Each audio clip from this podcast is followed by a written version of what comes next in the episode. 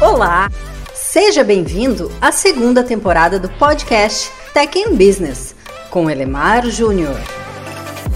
Olha só, é muito difícil imaginar qualquer atividade relevante em qualquer empresa que não seja suportada direta ou indiretamente por software, não é mesmo? Com o ritmo frenético de mudanças cada vez mais acelerado, processos são adaptados e revisados o tempo todo. E o software que suporta as atividades desses processos, obviamente, precisa mudar junto. Seguindo a mesma ideia de que atividades que suportam o core business não podem ser terceirizadas, faz sentido então a ideia também de que software que suporta essas atividades chaves, entre aspas, também não possa ser terceirizado. Software de prateleira nivela a qualidade das atividades das empresas e muitas vezes esse nivelamento acontece por baixo. Por isso, faz sentido que software que suporta atividades que ganham o jogo sejam desenvolvidos dentro de casa, sobretudo em empresas maiores que já tem alguma musculatura para suportar isso. Empresas grandes têm com frequência grandes times para desenvolver o software que a empresa precisa para ganhar jogo. E nesse contexto, engenharia de software é capability essencial. Agora, deixa eu dizer, isso não significa que desenvolver essa capability seja algo trivial. Engenharia de software exige expertise, práticas, processos e ferramentas que se afastam frequentemente do óbvio, principalmente em empresas sem vocação digital. Ter gente dentro de casa, escrevendo código que atenda uma especificidade momentânea é uma coisa. Agora, garantir retorno adequado do investimento tendo software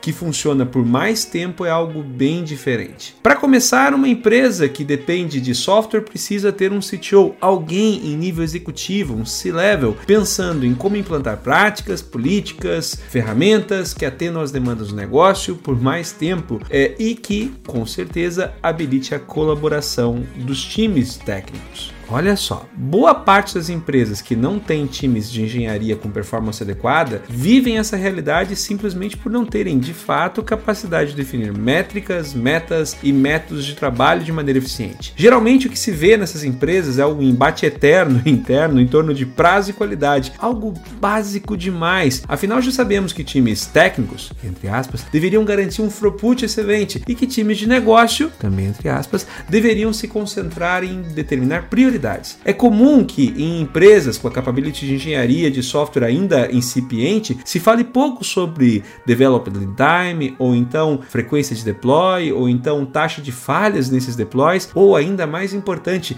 o tempo necessário para se recuperar das falhas. Não é à toa que a gente vê tantas empresas com dificuldades frente a determinados ataques. Você já imaginou o desastre que seria para sua empresa ter o software mais importante da casa fora do ar por dois ou três dias? Hum, pois é. Tangibilizar a transformação digital em empresas maiores passa então obrigatoriamente por desenvolver de verdade nessas empresas a capability de engenharia de software. Sem isso, o que se vê são apenas, ai, soluços de digitalização.